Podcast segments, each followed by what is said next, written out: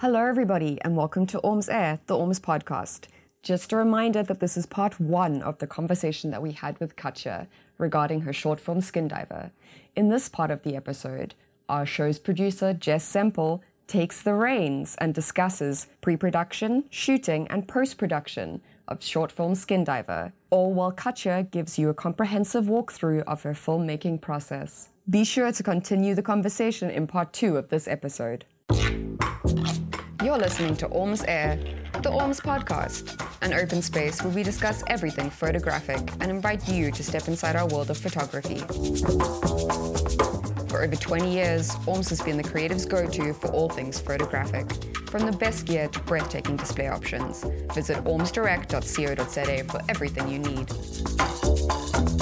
Let's get chatting with Dion Hubert and Rachel Reeves. Hello, everybody, and welcome to Orms Air, the Orms podcast. Today in studio, we are joined by Katja Abedian, writer, director, and producer of short film Skin Diver, which Katja herself refers to as an ode to the tender-hearted. So, hello, Katja. Thank you so much for joining us today. We're very excited to have you in studio. Thank you so much for having me. This is wonderful. Um, just as a quick side note, today I am a little bit under the weather. So if you hear it in my voice, I do apologize. I will be back to 100% in our next recording. Um, and today, as well, quite exciting, we have Jess Semple, our podcast producer, joining us in studio. Um, Jess is very excited to be here to ask or to join in the conversation and to speak with Katja about her film process from one filmmaker to another. Yeah, super stoked, So- guys. Yay. Let's get chatting. Okay, Katja, I wanted to start out our conversation with just asking you to give us sort of like a brief outline of Skin Diver, your short film. What is it about? So for me, it's it's always a bit difficult to define exactly what it's about. Yeah. Because I think I've come to a point where I really enjoy when people watch and then interpret things for themselves and kind mm-hmm. of piece things together.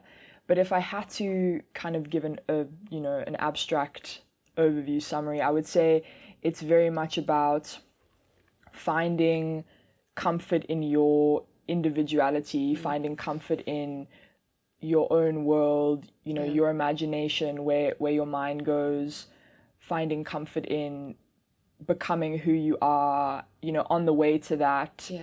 as well as who you being comfortable in your skin at the moment, mm.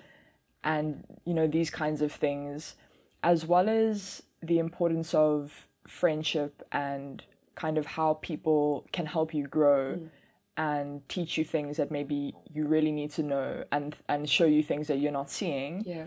but at the same time it doesn't you know they're not always around and they're not always there and and they kind of help you learn how to learn Yeah. about yourself in a way um, which i think is is a concept that has quite a lot of layer and you know means something different to everyone Yeah, definitely.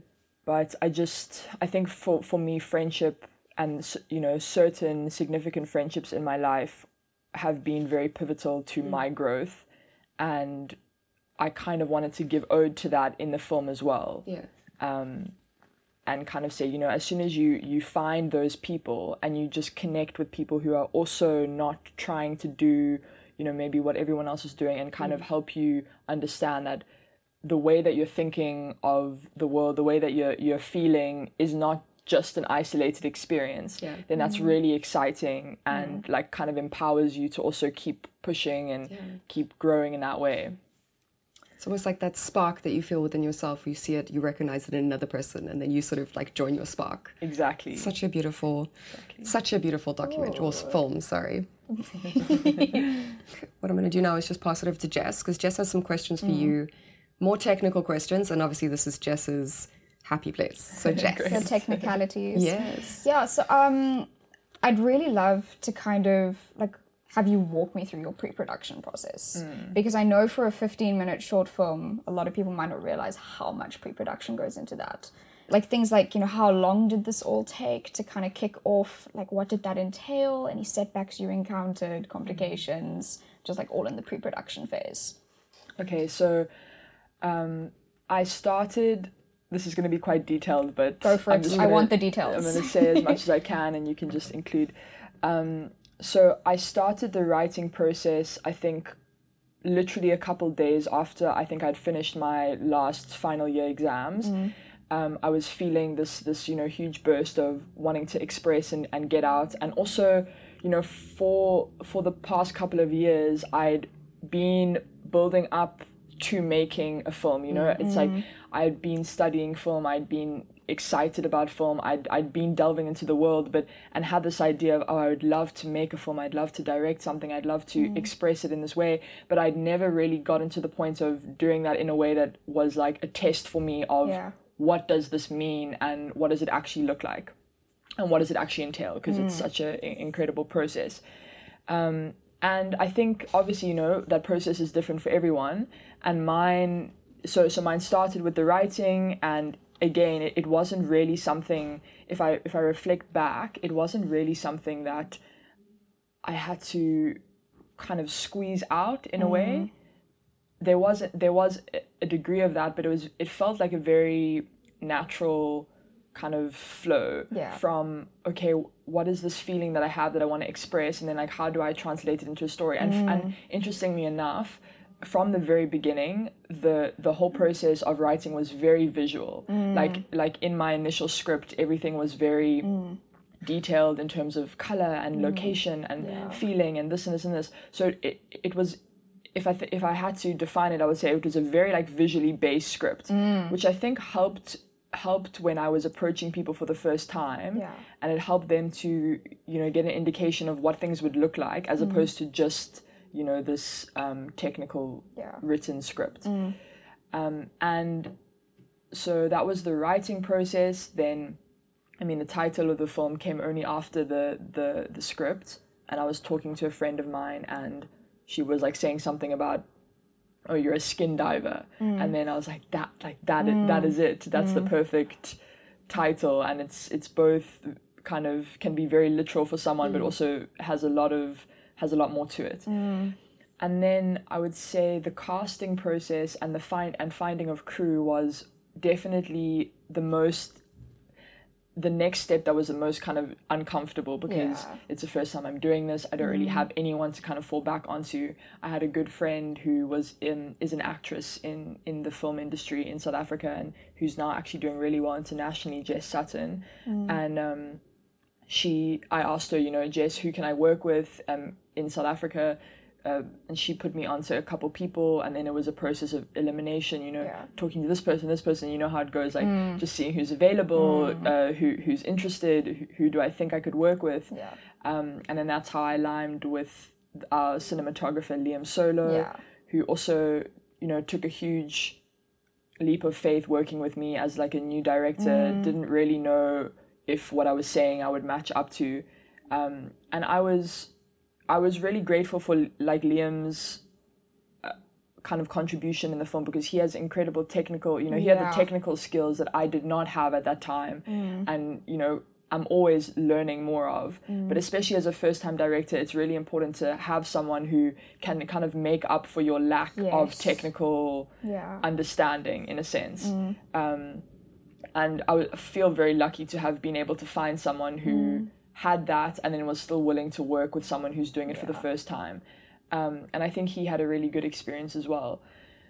Um, and then in terms of the the cast, both of them, both of the main characters, uh, Tony Goom and uh, Demi, were were were people I knew of, but I mm-hmm. we weren't really close at all. So with both of them, it was very much a thing of you know going. I think I remember with Demi, I think I you know messaged her directly on Facebook or something, mm. and I said like, look, I have something to talk to you about, and she had no idea what this was about, and I kind of pitched up at her house and you know just like made myself at home, and I'm like mm. sitting on her floor, and then all of a sudden I'm like taking out the script and mm. like getting all excited and like telling her this whole thing, and then being like, and you are the main character, like, and you are in this part, and she was just like, okay, like it was so out of the blue, I think, for her, but at the same time, I don't know, the whole process felt very much like it was new for everyone, but it was what everyone was kind of yearning for, um, and just just this ability to kind of put out all we were all in positions that were kind of new and uncomfortable for us. Um, and so that so that was with Demi, and then she also again like took a huge chance on me and w- was very like committed and down and down down for it. Um, and then with with Tony, it was the same thing. Like we had we had spoken. She's she's a very well known South African artist, does really amazing work, and you know her schedule was very busy, and I kind of had to. I, I literally went to her with the script and was like, you, you know, you tell me, like you tell me when you're free, and we'll make it work. Mm. And I think I was so adamant to have her in that role because for both of them, I saw again like it was a very visual thing for me. Like they had to mm. they had to have a certain essence that mm. both of them carried and carried so naturally and so strongly and so purely that it's like I couldn't I couldn't really imagine you know trying to cast other people. Yeah. Um, so again she also you know came around and she was like let's do it and made it work amongst a you know busy schedule Sure. and so yeah very grateful for both of them and we really mm-hmm. became like a sisterhood through through that time then in terms of you know budgeting and Sure. and locations and sets and all of that that was also a very extensive process and all of this was kind of happening in maybe december of 20 2016 and mm. then overflowing into like January 2017 mm. and then our first kind of weeks of filming were February 20, 2017 and then we did another couple days a couple months later. Mm. So if I think back like a lot was done in a very short period of time. Yeah. but it was it was a push you know it was like every day this was my focus. I was getting up like trying to figure out what's next what's next what do we need to do what do we what boxes do we need to tick? Um and again like using the script as a very visual guide but also mm. being very open to like when things didn't work out being like okay what's the next best option Yeah. so I think that was also a really beautiful learning for me. Is like when it is your first time and you don't have some kind of standard to set yourself against, you're just pushing, pushing, pushing. You're just trying to make it work. Yeah. You'll, you'll kind of do anything to, to, to find the best way, which mm. is which is a really important thing. I think I want to carry through in every um, film. You know, to not get into a, a space where you're like you're so rigid in, Yeah. in what you're doing that you actually cut cut off yourself from something that could be much better Yes. so then with locations it was kind of like you know going around to certain places speaking to the owner being like i love your fish store your fish store is the only fish store i want to use and kind of making a deal with them and of, of course like i didn't have the budget to you know pay even my own car my own crew and cast mm. nor uh, never mind locations the way that mm. maybe professionally I, I would have been able to. But Yeah. everyone was you know really happy to kind of compromise knowing that mm. this was the first film I was making. So yeah like going to Sam's aquarium going to the laundromat the local lo- laundromat that like had the right aesthetic and and, and feeling and all these things just through friends. I mean one friend I, I was using Facebook at the time, and I'd mm-hmm. literally, you know, every day it would be something new. It would be like, who has a blue bedroom, or like who has a round pool, like just these random things. And I was really relying on like the Cape Town, Yeah. I don't know, community or my my mm. circle of friends, and and it was amazing. One friend of mine, India, she literally gave me her whole room. And she was like and she has this really great room. It's it's it's saffron's room in the film mm. and she was in this you know the she, she was i think be- beginning to paint her room. So she was like yeah you know you can you can you can literally just do what you need to do. You can paint the walls you can move things Oh. around. And i was like this is amazing How you know? amazing. so and that's exactly what i did but it, it was an incredibly hectic process. Like mm. I, I literally painted that whole room blue set the whole thing up within just the span of two days which sounds mm. like a lot of lot of time but like to literally get everything together to paint the whole room by myself like there was there was no one helping me. I didn't have a art direct like an art mm. direction crew or you know set designers or anything. It was just like mm. you had to and, and and i love it because not only was I like physically involved in the process of making the film and I could physically kind of really put my my vision into like little details mm. that maybe people don't even pick up in, until the third mm. time they've watched the film or something like this shell that's here or this plant mm. that they, or whatever this little frame which has something framed in it that says something or whatever. Um, but I also I think like through the process of even having to kind of produce the film myself Yeah. is like I learned I I learned a little bit not obviously everything but I got a taste of all of those different departments and like how important it is to get to the point where you have you know you know you, you have a producer and what Yeah. is the producer doing and um how much respect you have for the set designer who's doing this and doing that, you know? Mm-hmm.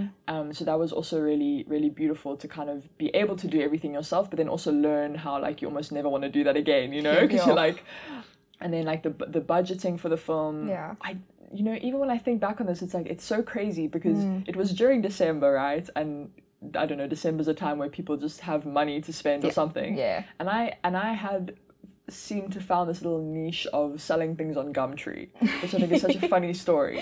So I here am now trying to find every little something in my house that I can Mm. I can put on Gumtree to build up this budget Yeah. because I didn't really at the time. I had some other like savings to dip into, but there wasn't really much for me to work with. Mm. It even got to the point of like selling our own TV on Gumtree, which was amazing. Like my dad was like helping me move it out of our house into like the back of someone's car. So that was that was also like. There's so much backstory Yeah. to you know mm-hmm. just like building up a budget, and it was great. And yeah, I was I was able to to raise like a fairly good budget just by doing that mm. and kind of like hustling here and there yeah so that was the budgeting side but again like we did it on very minimal mm. close to nothing really Yeah. really close to nothing and even you know towards the i know we were just speaking about pre-production but even towards the end in Yes. post Yes. we had um, you know a good friend of the our composer James mm. who who connected us with Daniel who did our sound mm. mixing and again like Dan was in a position where he did he did a huge favor for us and did such a good job. Yeah. and you know he was someone who I really wanted to work with because I, I knew he could do it really well Mm. and kind of went over and above what he needed to because he was also very invested in the Yeah. film so I really what what I am so grateful for is that everyone who was part of the film what I felt was genuinely invested in it. They genuinely cared about it. They were genuinely excited about it. And that enabled them to do work that maybe they wouldn't have done and they also weren't finding in their own maybe commercial spaces of let's say sound mixing mm. or uh, composing or mm. cinematography when you know you're just out of film school and you're having to like you know film weddings and film this mm. until you're kind of building up your reel. So it was it was a really yeah it was just a really great opportunity. And i think through that is like something that i really want to want to a message that i really want to share with like young south africans anyone Yeah. who's like trying to make films trying to do anything is like is like it's not only about you as the director or the writer that mm. has an idea it, it's that whole process empowers everyone and Yeah. enables everyone to kind of push themselves creatively do something that they wouldn't have otherwise done and you know takes them to a, a different place as well mm. which is which is what makes i think for me filmmaking such a beautiful unique art form because it Yes. is such a collective process Yes.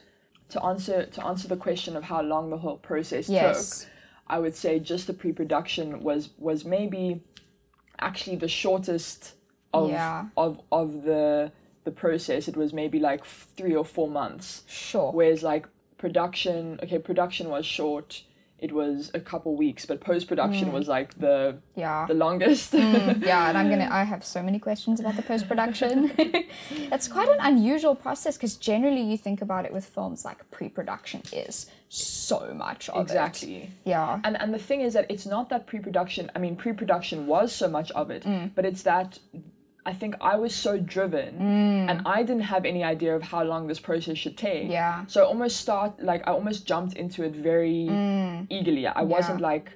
You know, I wasn't necessarily going through it systematically. I was like, we want to start filming in Feb. Yeah. What Mm. Do we have to do until then? Yeah. and then just like push, push, push, push, push. Mm, You know, so so it was a lot happened in that time. Yeah. But it's just that it it it sounds like a very you know short period of time. Yeah, so it was just like a very intense It was a very time, intense very period of time, yeah. yeah.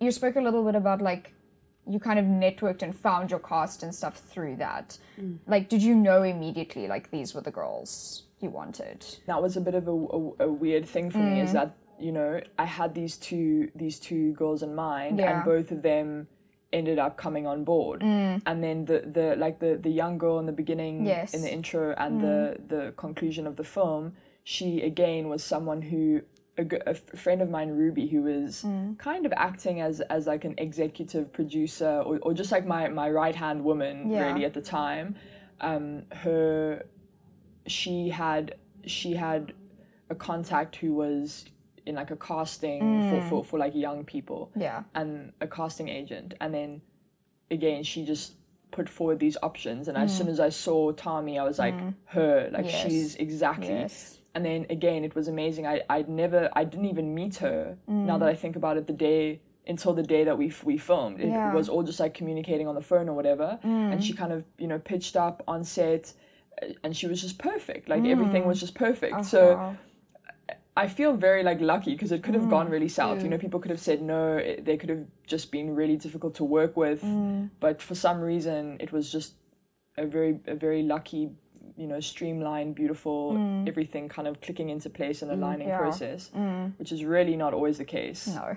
So It's an amazing feeling though, like when you see a person and you're like, you are it. And it just clicks. I had an experience like that with a short film, which is terrible, but I shot it last year and I remember seeing the guy that I wanted to cast as like a love interest and I was like, you are literally what was in my head. Yes. And then you're like there in the flesh and it's amazing. it's such a great feeling. it's such a great feeling.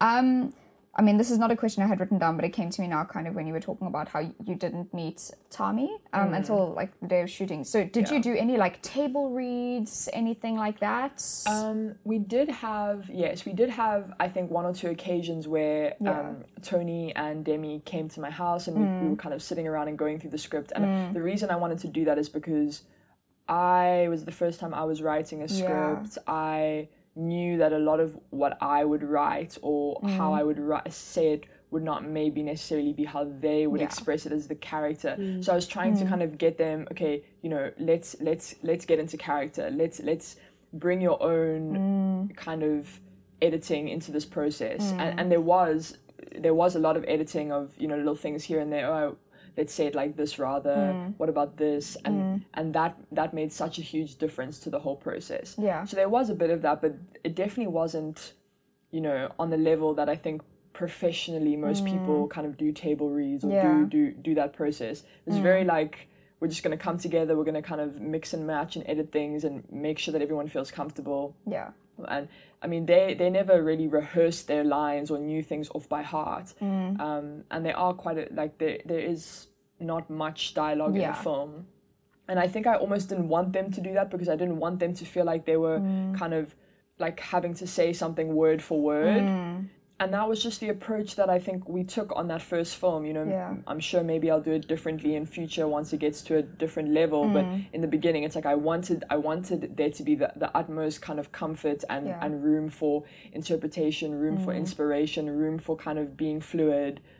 Did you say that you shot at Sam's Aquarium? Is that off Yes. Ladies Mile? Yeah. Yes. Yeah. Oh, that's crazy. I used to go there all the time to get fish when I was a child. Yeah. it just has such a beautiful oh, corridors so of stunning. and as soon as I as soon as I went there, I was like, this is It's it. and we actually had, we had so much fun shooting there, but it was so hot. In fact, I don't know why, but all of our locations were extremely hot. Like we were just sweating most of the time. It was great. like even in the bedroom, we were like in this attic, and Mm. it's like we had to keep taking water breaks because everyone got so dehydrated. And it was like the first day of shooting, and I had no idea about how you know how to kind of treat people on set. I was like, you know, Yeah. we need to take regular breaks. We need Mm. to uh, eat and drink, and, and I was like so focused and driven, and like what's next or what's next, and then I had to keep like reminding myself, okay, we're working with human beings here. Like we Mm. Yes. need, we're all.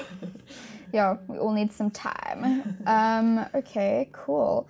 Um, I was to ask you about Liam, um, and but you did kind of touch on how you connected with him and stuff. But what um, what drew you to his like his cinematography, his work, his style? I think I hadn't actually seen much of his work. Mm. I think he showed me a couple of things, and there were moments that I was like, "Oh, okay, Yeah. he can do what I need." Um, and I think it was just the fact that when we met and we spoke, he was so he had this attitude of openness, and he had this attitude of, "Okay, I don't necessarily get the full picture." I didn't have everything figured out as a director, you know. Yeah. I, there were so many things that he kind of taught me. Um, you know, you need to, ha- you need to, you know, like questions he would ask, and I wouldn't have an answer, and I wouldn't. I was also learning that like that's okay to not have an answer. Yeah, Um, and he was so he was very kind of. I don't want to say that whole type A type B thing, but he was very kind of like type A in his approach, which is which is wonderful for for that film that we were doing that was very kind of precision based Yeah. and, and and very kind of each frame was very specific Yeah. uh, at least for me Mm. um and so he you know he rose to that challenge and he was like okay you know how, are we going to shoot it on this? Are we going to shoot it on this lens? What is this? What is this? Mm. What is this? And now i'm here as the first director i'm like i don't even know what that means. So like mm. i was i was here going home like doing my research having to mm. figure out what this means having to um you know give him also what he needed Yeah. because there were times where i didn't want a storyboard i didn't want to do this and this and this but he needed that. Yeah. and and and it was important for the process. So I w- I think I was just most drawn to his his attitude of also giving the the the film you know his best shot. Yes. and and knowing that this was also his chance to kind of take it to a new level. Mm. And a lot of really talented people like him who are who just come out of maybe a film school environment or whatever it's not like they're given so many opportunities to creatively push themselves in in mm. creative filmmaking you know? Mm. So i think he, what also drew me to him was like his own excitement for it. Yes. and of course there were challenges. There were lots of times where like you know he he couldn't see it and i could mm. see it. But then it's like mm. he was almost saying like okay but how do we do it? You know? Yes. how do we shoot this thing that you see? Yes. and you know i hadn't necessarily thought about it as i didn't th- uh, maybe i had um underestimated mm. how technical it, it is to achieve that that shot you Yes. know and there was so much um, kind of creative flexibility that i mean there were times where especially yeah actually in every scene but especially in certain scenes like in the bedroom in in, in the fish shop in the um the high all of the high angle shots and like especially in, in the water the water Yeah. scenes which mm. i mean so we were losing light at that time which i mm. loved. Like i mm. loved the low light kind of dusk feel. That's exactly what i wanted. But for liam it was very much like we're losing light we're losing Yeah. light like what? And i was you know i would just say like keep it rolling keep it rolling let's keep shooting. Let's just like see what comes. And and and again that was like one of those moments where i really felt like that rush of like now we're capturing you know i'm not having to construct everything and tell demi do this do this I, I was mm-hmm. just letting kind of the spirit move us. Yeah. um but but sorry so going back to that water scene is like you know some of those scenes where we have like these high angles of her kind of pouring the fish out or this or this. It was mm. like demi like kneeling in water and us like on a some like half-hearted ladder like mm. one is squatting and one is holding something up and one is making sure that the ripples in the water. It's like these crazy things Yeah. that you know mm-hmm. no one would understand like went into such a simple like Yeah. shot or you know a, a quick shot. So we re- really did have like a lot of fun and interesting times. Yeah. um, but yeah i think i was just drawn to liam's um, his openness and his skill his his technical knowledge um, that I really had very little of at the time, um, and it was beautiful. Like there were times where you know he'd say like I've worked with so many directors in my you know my film school and whatever, and like no one's had kind of the the assertiveness or the clarity of vision or the way that you work the way you do, and that that also really helped me because at the time I mm. was new, I was very kind of I had confidence but it was more confidence in doing the thing as opposed to Yeah. myself you mm. know? Like i myself wasn't really um, sure of myself Yeah. because it's the first time you're doing something you have no idea how everyone around you mm. feels about your approach but you, you kind of trust Yeah. that everyone is okay so he also kind of helped me to build up my confidence in the process as well and like was really happy i think with with the final product as well Yeah. so No, he did such a beautiful job. I, I remember Mm. watching it and just, I, I- I don't even think when I first saw it, I don't even think it had come out yet. It was last year, maybe early, early last year. Okay. And I remember seeing teasers. I don't know, it was on your Instagram. A photographer friend of mine was showing me, and I was like, oh my gosh, this is one of the most beautiful things I have ever seen. And wow no, it's like, very special uh, it's so so stunning. Um, yeah, you spoke a bit about production, um, and you said it, it like the actual shooting was over a couple of weeks. yes How did you split that up? Did you do like a couple of days here, a couple of days there, that sort of thing? So I remember we did in February, like the beginning of Feb, we did. I think it was a, it was just short of a week both Yeah. times. So it was maybe like four to five days of shooting, Mm. and then depending on the locations, um, you know, to be honest, I actually cannot remember. I know that our first scenes were in the bedroom. Yeah. So I kind of wanted to start with the most complex Mm. um, scenes and with, you know with the fish and, the, and the listeners, but we, we we definitely didn't shoot in sequence. Mm. It was actually the other way around, and and we so yeah, it was broken up into days, and we'd kind of shoot for like a couple of hours Yeah. and yeah and then it was very it, it was a very at once intense period but also like quite comfortable.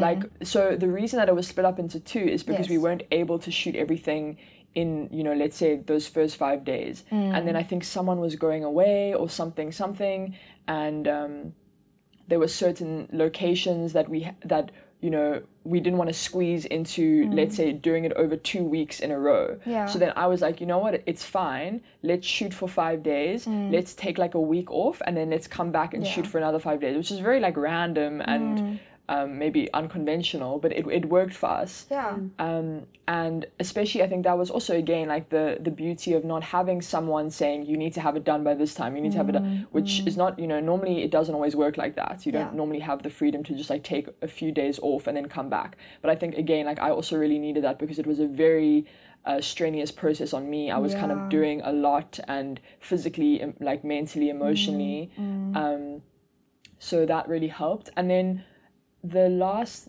then there was also the scenes with with Tommy um the the intro those were that was also shot separately. So that was actually shot I think even like a couple a month or so later. Yeah. and that was that was those were the last last scenes.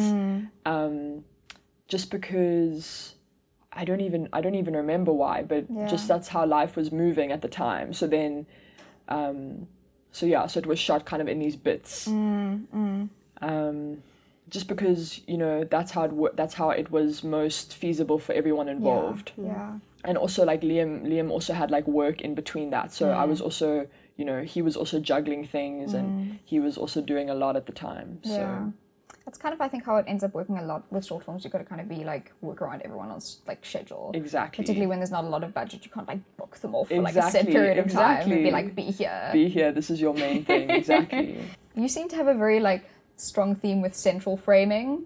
oh yes yeah, yes. I, I, wor- I like talk me through that. I want to know like why that choice. Um, yeah, I think I'm still figuring it out for myself, but I think so. My very early, my, my one of my biggest early influences was Wes is Wes Anderson, Mm. Yes. right? And he has these really incredible central framing and Mm. sym- symmetry and very intricate movement and very specific camera angles, and Mm. so I think you know that enticed me so much, whether it was from his early work or his recent work, like you you see it. Yes. and so i was like that like there's something very magical about that. Mm, and it mm. also satisfied a lot of like visual things for me. So it's like it's like operating on all these different levels. Mm. And especially when you know skin diver is a very character based film. Yes. so and and it's not you know it's a short film so there's not a lot of kind of different scenes where you know I was gonna have them off centered and whatever. And it, it- like for me it wouldn't it would have it would have broken the mm. the the the kind of strength of Yeah. the visual storytelling. Mm. And because there's a lot of you know there's a lot of little details and scenes where there's you know books opening and Yeah. and and fi- and f- you know fishes being framed and everything. Mm. And I just I don't know I just saw all of that very in this very central framed symmetrical movement Yeah, so I think I was very inspired by him of course and um, again also because of our our, our format you know our four by three format Yes. so that also worked very well yeah. um, interestingly enough, though, when we were shooting, we d- I didn't yet I hadn't yet made that decision to Oh, use really? that to use that format. Yeah. But then in post, we, we kept playing between you Mm. know are we gonna do it sixteen by nine or are we gonna do it four by three and and I and I just like I just gravitated so much Mm. towards the more square format. Um, and now funny funny enough when like I'm getting a lot more into you know kind of European cinema and and all these different like niches and then also like Xavier Dolan has become a huge thing in my life Yeah. and and and seeing that I'm like I don't know there's just something that draws me so much to that kind of character focus central Yes, framing yes. everything feels very painting like and mm. there's also some kind of I, there's something very satisfying for me about it because it's like you can control so much more like you can mm. be so much more detailed in mm. your you know your framing Yeah. So I just really love that. I love kind of how it played because I felt like when I watched the film, like the narrative structure is very circular. Like it kind of comes back to things, mm. and then but then at the same time you've got the motion of the circular structure, but then you've got like the stability of a central frame, and then like the few moments where you break away from that central framing. I remember there's a couple of shots. Yeah. It's so impactful. It stands out so much more. Yeah. So it was like super effective. I'm like such a fan. Oh, also love love Wes glad. Anderson. He's great. It's incredible. like as a first time director like what how was your sort of approach to getting like really great performances out of your mm. cast? So that I mean that's actually one of the most interesting questions for me because to mm. this day I don't like I feel like I didn't have this Yeah. like this like strong enough approach as a mm. director, you know? And it's like I knew what I didn't want I knew how I didn't want to be yeah. and I knew what I didn't want to do, but I didn't necessarily know what was the opposite of that, you know? So it was kind of like the whole time it was like, how do I help these, the because they were also in their own right very first time non-actor a- Yeah. actors, you know? Mm-hmm. And that's exactly what I wanted. Mm. But then at the same time, I'm like realizing, you know, I really do need to nurture this process Yeah. to help them bring out these things. So I think for me, it, it was a lot about, you know, talking through, mm. talking through what is happening, what, you know, what, what this characters may be feeling yeah it was also I had to figure out like is it is it more helpful to help actresses think of the character as a character or is it more helpful for them to like assimilate the character Yeah. into who they are? These are still things that like I don't I'm still figuring out. Um, but I do think it helped to just almost focus on their connection as friends. Yes. so like they obviously started forming a good friendship between the two of them. Mm. Mm. Um, and so I tried to draw on that a lot. And I was kind of like you know just just helping them go through the motions of you know what if this was actually happening? And mm. what- you know put yourself in this position where where so and so and so and so and this is the situation you're in. Yeah. and then and then kind of just letting them sit with it. And then almost interpret it and, and take it mm. the way that they did. Yeah. And most of the time that came out very beautifully. There were mm. times where, you know, we we do retakes and retakes and retakes until they kind of got it better. Yeah. But it but it was a very uh, kind of flowing natural process. It wasn't very much like I was sitting there saying like no, that's wrong. Take it again. Like, Yeah. no, do it like this rather. Mm. I mean, there were there were moments, but it was very much like it was a very like collaborative space, you know. Yeah. So I'd be like, "What about this?" And then they'd be like, "Yes, yes, yes," and then and then mm. feel it a bit more, and then mm. so it was like this, I- I- except for you know certain shots that were you know hand movement things or, or mm. movements that that I was able to be very specific about yes um, and that helped them a lot. Es- And and again, like going back to the the storyboarding, like I found it also really helped them to for me to show them and speak speak through the movements with them, like mm. like in drawings and visually, and mm. so that they could also start like what what what is she seeing? You know, what does she want? Like what is she wanting to see? Um, and that also helped them a lot because in their own right they were all very you know creative visual people. Mm. So yeah, but in terms of performance, I think it was it was a very kind of go with your feeling thing. Um, I don't yet think I have even now a kind of set approach to getting performances. I haven't up to I, I still haven't worked with like professional actors or actresses. Yeah. So I don't really and I've always really liked working with people who, who don't come with this preconceived yes um, thing, but of course that's not going to last forever. Um, and yeah, like I think I'll just learn learn as I go. This is Ormsair, and I'm your host, Rachel Reeves. Don't forget that subscribing to our podcast on iTunes or your favorite listening app is the quickest and easiest way to give us a long distance high five and to let us know that you enjoy hanging out in our creative space. I think we can maybe move on to post production. Um, and this is again something you spoke about a little bit, but so now I know like from what angle to ask it. Um, the the four by three aspect ratio. So you said you didn't shoot with that in mind initially, but you were drawn to it in post. Yes. What was the kind of like final deciding thing between that and like a sixteen by nine, or maybe something a little like I don't know more squished, Yes. yeah, or even like a two to one sort of aspect ratio. Um, I think my editor had a huge um, part to play in it. Yeah. Holmes, um, he because he really again like he was it's like everyone who was involved had just like such a different Yeah. personality. And he was someone who was very um had like has a very artistic eye but is also very like soft and and kind of like helps you figure out what you want without putting pressure on you you know? And he um which is which is a beautiful quality to have as a as an editor. Yeah. um, and so, you know, when we were going back and forth, there were certain shots that worked very beautifully in this kind of cinemascope wide frame. And then there were other ones that I just couldn't imagine anywhere else except for that Yeah. format. Yeah. And then I think just like more and more because we kind of would would looked at the film both like on a micro level and then a macro level and then Mm. we're like this is a very character driven story and having this frame does help us kind of connect to the character Yeah. more like for for example in that in that scene of um you know when saffron is is crying Mm. and she's collecting her tears like that works so beautifully in that Yeah. format whereas i couldn't now looking back like i think it would have been a lot less effective if it were Mm. in a wider in a wider frame so it was just like those little aspects it was just like seeing what is going to help someone connect more to what is what we're what we're what we're saying Yeah. um in this frame yeah I think it's particularly effective, like considering that 15 minutes is not a lot of time, and I felt Mm. so connected to them. There's something so intimate about that sort of square frame. It like puts you right up there. Yeah, but the then you eyes, cut out like, all the unnecessary details, and there they are, like right there in the middle. Exactly, And you that's the whole to look at them. thing. Yeah.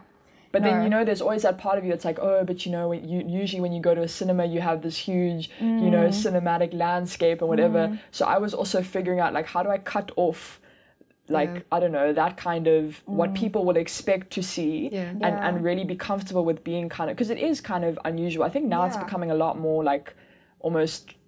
I don't want to say on trend, but like people are being a lot more comfortable with going back to like a, a much Mm. Yeah. Mm. more square format. But I don't know, for some reason at the time I was like still a bit unsure, but it's exactly what you're saying, like that cutting out of Yes. unnecessary space Yes. that, that is just can have such an impact. We touched a little bit on this in the sort of pre-production, um, but how did you go about like your set design, wardrobe, and stuff? Because you can see the attention to detail in it, the color palette that you've got there. It's it looks deliberate, Yeah. and I can imagine that was quite an exhausting process. Um, yeah, I mean, on one hand it was, on one hand it, it also was very exciting because it was like my opportunity to kind of just do exactly what I thought would would be great without having anyone being like, no, that, you know, that's not going to work or something. But in terms of, so again, like in terms of the the locations, there were certain things that we could control and certain things that we couldn't. Like when you know when you're shooting on like a grass patch, like uh, you know you're you're like driving around trying to find the perfect you know street that you can walk down that has the right this and the right amount of light and the right amount of d- mm. dappled sunlight and like all these mm. things. But again, like in Cape Town, we're very lucky to have mm. very beautiful places, and I just drew a lot on like what I could find or what was around or some Yeah. strange hill that somebody knows of up in somewhere. Um, but you know, for what I could control, like the the bedroom scenes, Yeah. the you know certain things like in the this is really like a behind the scenes little mm. but like you know in the, the opening and closing scenes with with mm. tommy and the, mm. the little girl um those backdrops were kind of like my dad and I like building the structure to just like put something over and and Yeah. taking this and taking that and just pulling all these little pieces together. Because again like I didn't have a huge budget. I couldn't like go and source something from somewhere. It was all just go to this place that you know see if you can find this thing. Do you have this that that you know that works? And then and then all of it kind of again like came into place. Yeah. um, with with the wardrobe. Um, a lot of the wardrobe was like you know my own clothing or clothing that I would ask would like like Saffron's shirt with the fishes was actually a shirt of Demi's that she had. Mm. Oh, wow. Um, the the jump the, the jumpsuit that she wears Mm. is something that, that like I kind of bought for the film Mm. and then like we kept afterwards. A, a lot, so a lot of the wardrobe was like things that we you know we sourced from our own wardrobes Yeah. and kind of mixed and matched and put together.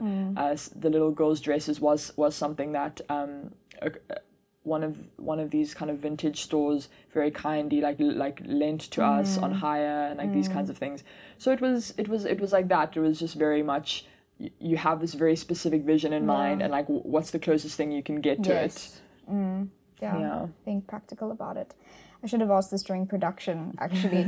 but would you mind talking a little bit about the gear that you guys shot on? Is that something you'd be comfortable with? Just like like a rough idea. I'd really love to know what camera you shot that on, if any mm. particular lenses, anything like that. Yeah, so we shot on on a Sony. Okay. And we shot mostly on a 50 millimeter and I mm. think I can see it. Yeah. And it was mainly those two. Mm. And then we had very, I mean, very minimal lighting. Most of it was natural light. I think in the bedroom scene, Liam played a lot around with. Um, with those kind of Chinese lanterns, and we, we used a lot of kind of diffusing and Yeah. just to soften things up because the light was always kind of changing Yeah. um and but you know most of the scenes that were shot outside was all just like natural light so very Yeah. very minimal lighting at all stages um, and that, that again like affected our scheduling a lot yeah. so we'd be very specific about what time of day we shoot what yeah then i mean i can't even think of much other gear that we used Yeah.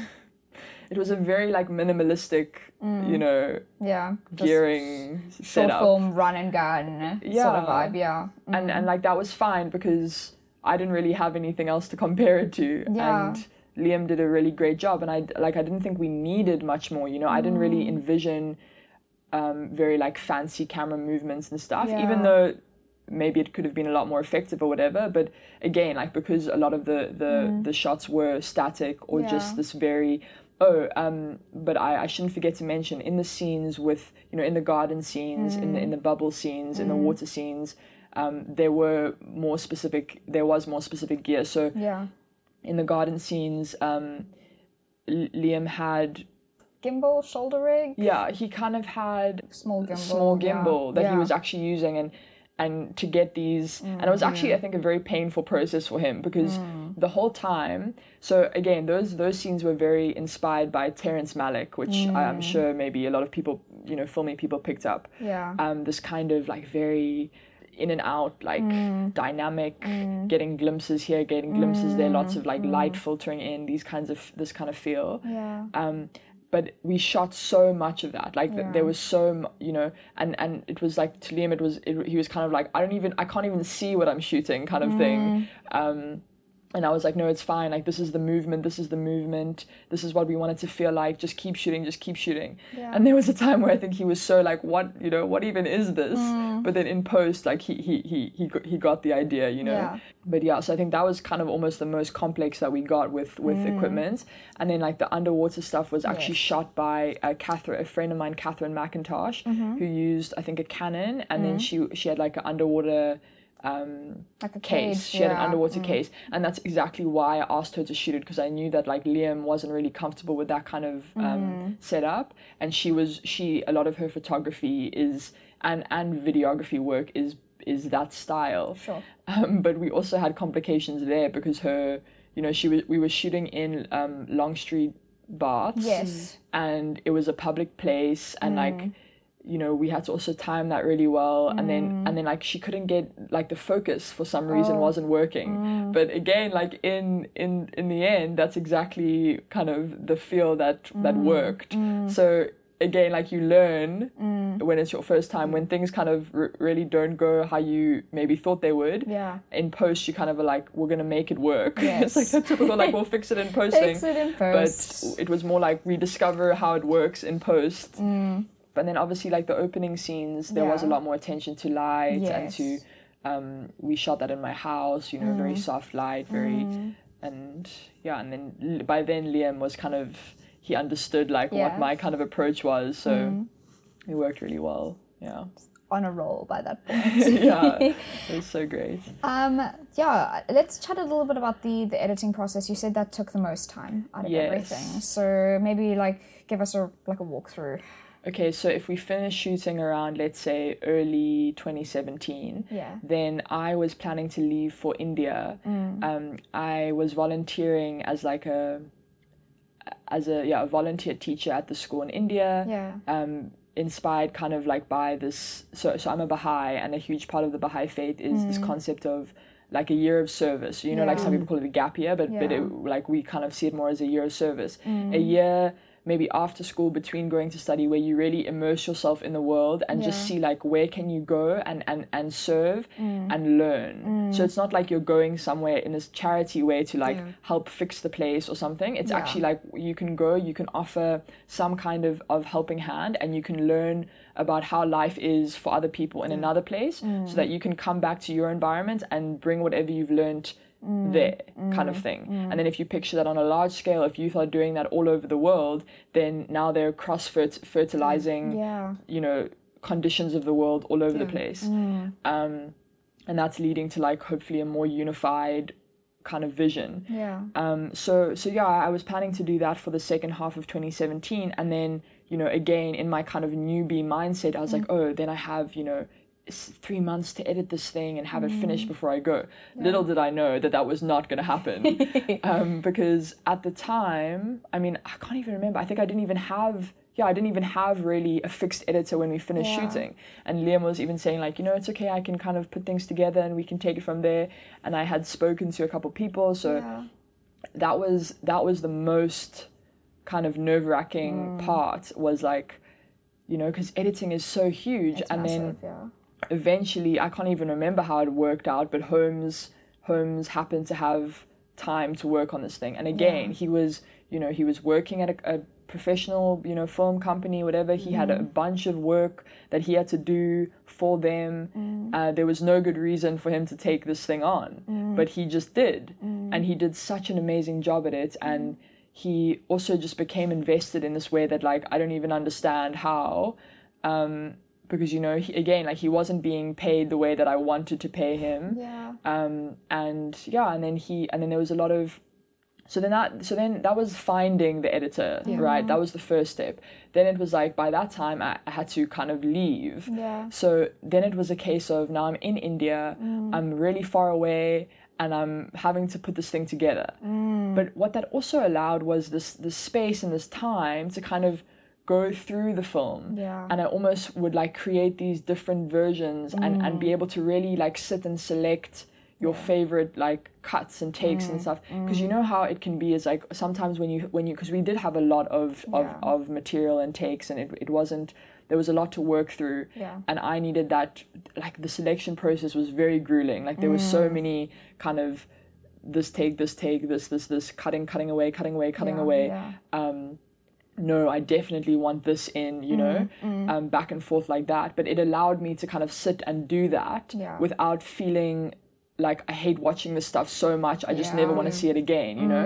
And I think that can be that can be really difficult because there are times where you just need like as a director you almost just want to not look at stuff Yes. again, you know. Yeah. And you need that editor role to come in and to enjoy looking at the footage and to Mm. love it and to find the the beauty and the things that maybe you're missing because you're just so tired or something Yeah. um so so yeah and then and then what happened is i kind of ended up i i, I don't know why how we got to that point but we Yeah. i ended up having to put all the the, the footage on a hard drive and, mm. sh- and ship it from india to Oh to south africa.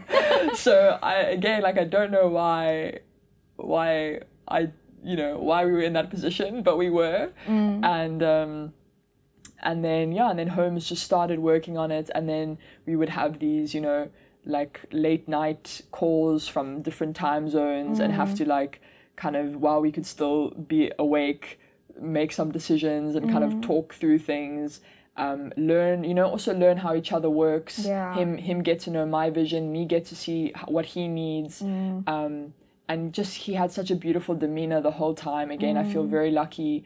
And yeah he got it. There was a lot of referencing. There was a lot of talking through things that again like i don't even know. Because when i think back to it i was a very detailed Yeah. person. Like i would have these kind of treatments and these references and Mm. these little notes and these little this and little this and can we can we grade it like this and then but then like some others some other scene is graded completely differently Mm. Yeah. so this person is now having to take all of this this like director's crazy vision and and and kind of merge it into something that is cohesive Yeah. and that brings all these different elements and inspirations into into one cohesive film Yeah. which he did so well um, and then so then that was you know 2017 it was going going going and then by the time I had come back by the end of the year, so like December, like very late December, Mm. then like from January, we w- was the first time we were able to physically be together Yeah. with the edits. Sure. And then obviously that helped to accelerate the process. And then I was mm. kind of like, let's try to set a deadline by like February to have it done. Mm. And then, you know,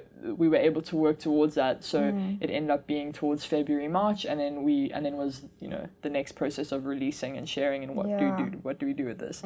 So altogether it took pretty much like a, a year to edit. Sure.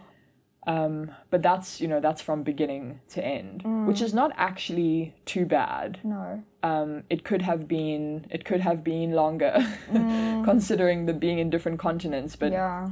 again that was i think that was almost maybe necessary for the film because it at once gave me this urgency to finish it but also the space to let it sit and kind of be what it needed to be for a while you know? Because there, there were a lot of changes. There were literally whole scenes that we cut out Sure. that we filmed um, that just you know Holmes would be like you know this is not serving the story. And I would have to just be like okay I trust you you know whereas and and and again first time director learning like that that can that's the importance of having an editor because you mm. are so attached to you know the fact that you made you know your mm. friends get into a freezing cold pool and shoot the mm. scene that you think is so pivotal to the storytelling. But but you know your your editor's like you know that actually doesn't help Yeah. people in, mm. in whatever way or it actually takes away or whatever. Mm. And then it allows you to kind of be like great you're doing your job i'm doing mine and it's mm. working. It's making the the film better you know? Yeah. yeah. I wanted to ask about uh, Max Richter oh, and Oh, on the nature of daylight because I'm I'm such a fan of his work in general and that song in particular. I don't know if you've seen the film Arrival and its use in there. And he he also composed all the music for a TV series I love called The Leftovers. okay amazing No, it's amazing. So yeah, what drew you to that, and how did that end up getting incorporated? So that is also such a beautiful, just confirmation for me. I don't know mm. what to call it blessing, mm. honor, ev- everything. So, yes, definitely have seen Arrival, and Yeah. I think. Oh yes, this is where it started. So mm. James, who composed the music for Skin Diver, Yes. him and him and I, he, he's incredible. I mean, he's some mm. kind of musical genius. But like, you just go to his house and he's got like all these random instruments from like oh. the santur to like a a, a a- a bass, and you mm. know we just just like play. Yeah. From the very early stages of speaking to him about music, Yeah. we were sharing references, and it was like we just had like such similar wavelengths. And mm. then for some reason, he like he just randomly brought up on the nature of daylight, and I was like. Yeah. I know Max Richter, like I love his work. Let, like let me look at this track. Then of course it then instantly reminded me of Arrival, and then I just got hooked onto the song. And then I made the the good mistake of watching that particular footage, Yeah. particularly to this this track. Because I just loved the, the way they worked, and then I, and then the more the more that I watch, I'm like I was actually telling um, a very close uh, friend and trustee of mine, I was like, I cannot Yeah. not use this song, and this is such you know a problem because if I use anything else, it's not going to be Mm. Yeah, the same. yeah. And I was just so adamant. So I was like, okay, what do I have to do to make this work? Yeah. So I just like kind of went online, found how do I you know get hold of Max Richter, Mm. and I think I just like sent an email to his like whatever his manager or something Yeah. um, understood who owns the the track, what are the rights involved, blah blah blah, and then what what can we do to you know use this? Yeah. And by some miracle, they actually ended up responding to my email, which Oh, I think is a is a miracle on its own because I don't know how many you know messages they get in a day, Mm. and they were they were just so helpful. They were like, yeah, you know, if you get a non-commercial license, you can use it. Um, Mm. I had to understand what that, that what that means, um, and so we did. So we ended up getting a non-commercial license. I think I showed them a, a bit about you know what kind of footage it would be used to, and they Mm. were very happy. And so we ended up getting the license to use that song, which was amazing. and, and also like so exciting for also like James because Mm. like now his music is being kind of incorporated in this film with with Max and like the whole full circle of him kind of telling me about the track and then Mm. it actually being in the film. So that was really a very special, a very special honor. Oh yeah, my gosh, no, it's miraculous. yeah, it's like exciting. I, I could not believe it when I watched the film and I saw that. I'm like, it's perfect. Yeah. It's literally so perfect. Also, like with your circular structure, and Arrival has such a similar circular Yes. structure. ah, no, I'm like just obsessed with it. you know the very specific like violin chords and Mm. the, just like the whole tempo and pace and, and beauty of that track like worked exactly with like the hand movements and Oh. Yeah. Mm. everything that they were doing i was like i cannot picture Yeah. using anything else you know so No, it's incredible. we're very lucky to have made that work We've spoken about the editing process. So, when did you know you were done with it? Was this Uh, a situation of like, we have no more time, it is done now because we have no more time, or was there like a particular draft that you're watching, like, this is it, it's done? I think it was some kind of abstract combination of the two. Yeah. But I think to be honest, it was more like, you know what, we've we've been working on this. Mm. Um, I'm really happy with where it's at. Yeah. I've done the finishing touches that I think it needed. Yeah. There's nothing in it that kind of I don't like, Mm. and and like I'm I'm happy with it. And I think if I don't let go of it now, I'll never let go of it. You know, I'll just Mm. Keep working and keep doing and keep doing. And and there was also this strange thing, which I don't know if it's you know good Mm. or bad. The strange feeling of like everyone who's worked on this has been involved for so long you know Mm. And i think maybe as a first time director i kind of felt like okay i owe it i owe it to everyone to kind of show this thing now Yeah. you know because it had been something i'd been talking about for so long Mm. and everyone is so keen to see it um, so i think i also kind of felt that a bit and i was like you know what it's Yeah. it's timely now like it's Yeah. time Mm. um, the way that I describe it, uh, the way I was talking about it a few days ago, and I just said like it was almost this agitation, you know. It was like now is the Mm. time. What else are we waiting for? Um, and there comes a certain time where you just feel, you know, it's it's time is now. It's Yeah, ripened. yeah. It's ready. Like Yeah. let's let's show it. Sure. That's amazing that you had that sort of clarity about it because I feel like for so many people it's like, okay, we're out of time now. It's done. It has to be because otherwise. Well, you see, Yeah. we were lucky to not have that kind of pressure because there Yeah. Mm. wasn't any kind of institution or person telling us, you know, we want this thing now. Yeah. So Yeah. it kind of became up to our own feeling. When did you know that you had created something profoundly impactful with this film? Did you know? Was it like you watching it? Was it like other people seeing it for the first time and being like, wow? Mm. I mean, it's even hard now to think of it as profoundly impactful, you know, mm. because it's like for a very long time, I was kind of like, are these people just saying they like it because they mm. know me or, you know? Yeah. Um, but to just kind of walk you a bit through that, I think so. Like the first initial screenings, we had to go to the lobby and say mm. like, you know, how can we screen this thing? And they were like, yeah, we have the cinema upstairs. Mm. Da, da, da, you can pay this amount for it. For and we were mm. like, okay, we can do that. We can make some kind of deal. Yeah. Um, because I wanted to do it in a, you know, in a real way, and I wanted people to have a good experience of it for the first time. Yeah. And the first couple screenings were just. I think almost like word of mouth yeah, I I think I'd set up like a ticket method, but it, it was like all of the proceeds were just going through paying the cinema back. You know, Yeah, it wasn't yeah. like we were making profit or anything like that. Um, and it was beautiful. Like it was such a beautiful turnout. Mm. Yes, a good amount of my friends came, but a huge amount of people who I'd never in my life Yeah. seen before. A lot of Cape Town, like young creatives, came out of the woodworks and were drawn to it, and a lot of that had to do with like you know doing a little bit of, I'm not going to say marketing, but kind of putting the word Yeah. out there and advertising it. Um, and that helped a lot, and thanks to like a beautiful poster that Tyler Mason made, which I think a lot of people were very like incredible. attracted by, Yeah. which and again was also very like um, a very distinct like decision. Um, so so those were the first screenings, and then you know there was a very positive response mm. and a very moving response. You know, people were sharing things out of the depth of their soul. We were connecting on this incredible level, which is exactly what I was hoping for. And I actually mm. realized only in that time how important it was to let it go at that time and how important it was to just share it. And it, then mm. it becomes such a different thing, you know, once you start opening it up to audience and to the interpretation and now people are coming with their interpretations and bring it and I was like wow like this is so for me I think it was actually at that point that I was Yeah. like this is like this is why I'm doing what I'm doing this is why we did this whole thing Yeah. that makes all of that time all of that stress all of the obstacles so worth it you know Yeah. um, and I was very moved by how it moved people, but I was also very I don't want to say skeptical, but very like confused or like like not sure in a sense.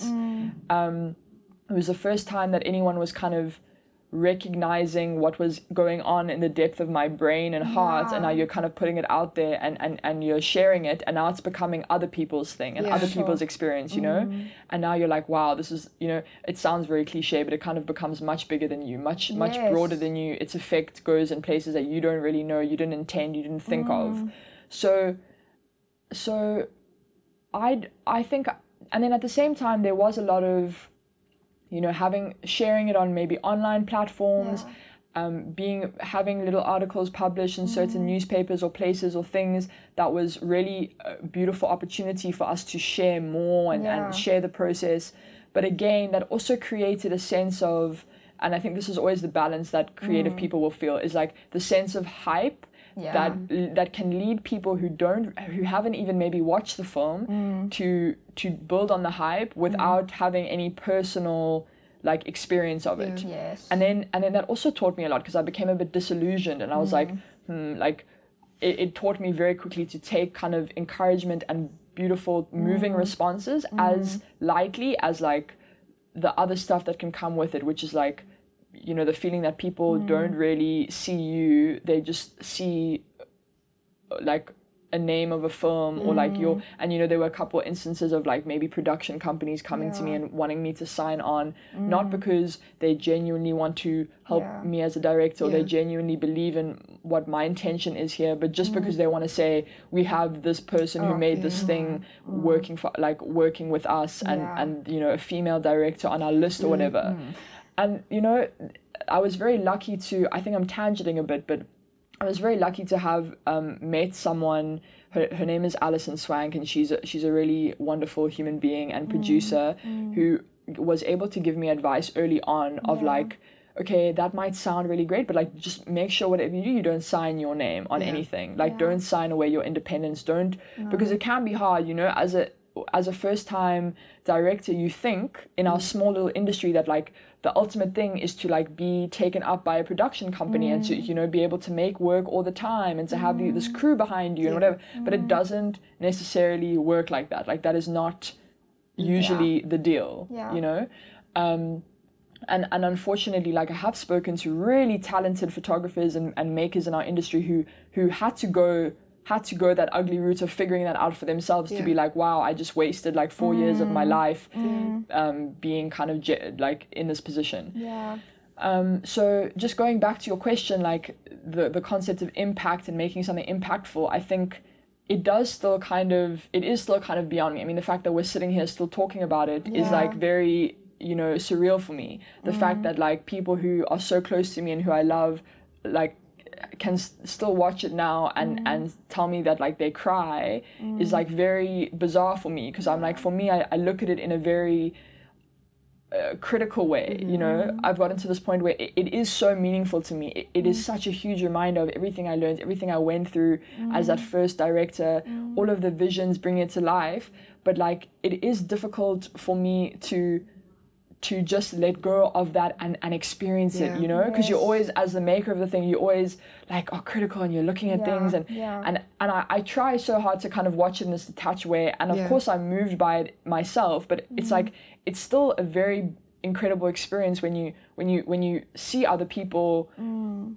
You know have some kind of meaning for it even when you say like oh i Mm. found this so beautiful like to me it's like what like that's amazing like i you know i didn't know and Mm. i don't know if it's just because i have very low expectations or i just don't like i don't see my myself or, the- or the work in that way Yeah. because i don't it's just not how i work you know like Mm. i i'm I, and I, I'm not someone who like makes something and I'm like, oh, this is great. Like, oh, Yeah. this is so beautiful. It's like I enjoy making it. and I get that satisfaction and beauty from from achieving the thing. Mm. But I'm but I don't really have expectations of other people to necessarily get it in the same way. You know. So when they Mm. do, it's like oh, amazing. How beautiful. We can share this excitement and this experience and this this Mm. Yeah. appreciation. But it's like it's definitely not something that I'm I'm yet at a point where like I expect people to to get it or to be moved by it or something you know so it was very much like i had no expectation when i first screened it of like to be very honest i thought everyone would kind of be like what like confused you know because Yeah. i didn't like i don't think it's a very like conventional mm. maybe what you expect like I, I thought it would kind of push people a bit out of their comfort zone you know Yeah. I don't know. I think the biggest the biggest thing for me in terms of impact is that like the Yeah. like the fact that people c- could have this personal mm. experience of it and maybe be inspired by it, maybe be moved mm. by it in a way that I didn't necessarily like expect. Yeah. But but I hoped for, but I didn't expect. Mm. Um, and also what it like what it could stand for in terms of if they are you know if they are South African youth who really want to mm. do something mm. are maybe fearful are maybe unsure doubtful are maybe held back by the fact that they don't have the equipment that they want or that they're told they need or the budget that they're told they need and can just be like look we made this thing. It was literally a case of me just waking up one day and being like okay got to make this thing. No one else no one else like it's like me or nothing. No one else is going to be there to help me if i fall or to uh, put it together if i can't or something. Yeah. so like you just push through and you do the thing that you believe in and um, with the right intentions with the pure intentions you try try try you try again mm. and you can do you can really overcome anything especially because it's rely like often when you do rely on people if people feel that from you and you mm. you do just say to them truthfully look i wish i could pay you x. I wish we could be on x but but right now this is all i have to offer. Like how do you feel? And you just you take it from there you know? And i mm. think like in terms like that kind of impact is so important for me because I, I do feel and I, I did feel and I do feel still mm. that we are very like we are very reluctant to share ideas. We are very mm. reluctant to mm. try things that we've never done before um, to, to kind of make things that, that are not being made because it's like you know we don't believe we can. Maybe we don't know how to go about doing it. We need like um, we, we don't think we can do something if we don't have the tools and we don't realize that like we just have to create the things that we want to exist Yeah. and things will follow from that you know the confirmations will follow mm. from the effort mm. and especially when we just rely when we when we draw on each other more. Mm. So i think that was also kind of like a subliminal message i wanted to send through the just the making of the film Yeah. to like younger people because the more we can do that then the more diversity we're going to have the more we're going to grow in our industry the more we're going to start seeing things that we never expected from ourselves and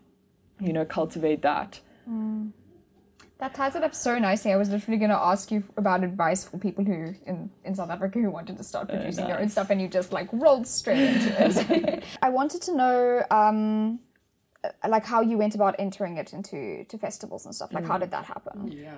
Okay, so again, had no idea how to go about doing that. Yeah. Also realized that like there's a really like there's a lot of fees involved in like those kind of big festivals that you're like, oh, I'd love to enter it into Sundance. Little do you know that it's like X amount of dollars, and you're like, I don't know how I'm gonna get that. Yeah. Um, so what I did is I found I found this great website, Film Freeway yes. and literally just like uploaded the film there, mm-hmm. filled in everything that mm-hmm. you need to. And the beautiful thing about that thing is like that site is you can just kind of enter it into a whole mm-hmm. selection of festivals mm. without having to redo, you know, the information and upload every time. So yeah, for any for anyone making films and wanting to enter it into stuff, I would definitely recommend using that site. And that mm. that was pretty much my primary thing initially. So that was like where I entered it into like mm. Cannes and mm. Paris and and then I think even a couple of the local Johannesburg um, film festivals. That was a super big surprise to have it kind of even opened up because interestingly enough, it was the film was accepted or selected rather to international festivals before it was selected to local ones. Oh wow. So funny enough, like it was, it was almost the fact that it was, it opened doors over like internationally that local kind of uh, Yeah. film festival started being like, oh, there's this thing, which I think is also an interesting comment on Yeah. how Yeah. our local like setup is. You know, completely. it's almost like it needs to have some kind of other external recognition Yeah. to be like, oh, we need to get onto this thing Yeah. or something That's crazy. um, then I also was in touch with the Jozi Film Festival organizers, and then they they kind of said like send me the film. I Mm. like I don't even know. I think it was like through someone who I knew casually as a friend told Yeah. someone the organizer that there was this person who made a short film, and then they kind of messaged me and said, oh, we want to see it. Like Yeah. Yeah. we'd love to see it. And then I was like, okay. And then um, the same thing happened with uh, Shnit, Mm-hmm. and then even the Cape Town International Festival. So that Yeah. was again oh Cape Town International I had entered via Film Freeway, okay, yeah. um, but then Shnit was was again like oh we invite you to come and show your film, which was it was very full circle for me because the Labia was the place where we first started screening it and we had to pay to kind of show it there. Now we were kind of being asked to come back, so that was very like special in in a sense Yeah. and obviously to to screen it um, amongst really beautiful films and and be amongst beautiful filmmakers. And then there were also a couple other spaces where I kind of screened it in schools in the Czech Republic just for like kind of educational, like like creative inputs. Um, and then there was even someone from Ghana who was creating exhibitions for up and coming African artists who like found it via like Instagram and Oh, then wow. contacted me. So it started kind of Yeah. spreading its its like wings mostly I think through our digital world. Yeah. Um but yeah, primarily Film Freeway, and it's like mm. it's super exciting if it gets selected and you get this little email and you're like, what? like for me, the first time that happened, I was like, wait, what? Like, uh, is this a joke? Am I being pranked? I had to like go and figure out that it was all legit and stuff. Yeah. Um, and it's great. Like you can select. There's a, there's a lot of free film festivals. There's, there's a couple who have like basic entry level mm. fees and stuff, but you can kind of you can select it and you can see exactly like mm, what you need to do, what are the requirements, and that kind of thing. I'll be sure to link that in the show notes. Absolutely. Definitely. Yeah, that's super, super helpful. Hmm. Well, yeah, thank you for answering all my questions. Thank you You gave for me such great questions. So much information. I feel very inspired I'm glad. I'm happy. and very informed. great. Thank you for joining us for part one of our conversation with Katja. Be sure to check out part two for more inspiration. Thank you for joining us for this episode of Orms Air, the Orms podcast. I hope you've enjoyed being a part of the conversation as much as we've enjoyed having you. If you have any questions, feedback, or suggestions for us, please get in touch by emailing ormsair at orms.co.za. Head on over to ormsair.buzzsprout.com and take a peek at this week's show notes for more information on any works referenced or topics discussed in this week's episode. If you've enjoyed this episode of Orms Air and feel that someone you know could be creatively enriched by joining us in conversation, why not share this episode with them and invite them to join our photographic community? Until next week, keep questioning, keep inspiring, and above all, keep creating.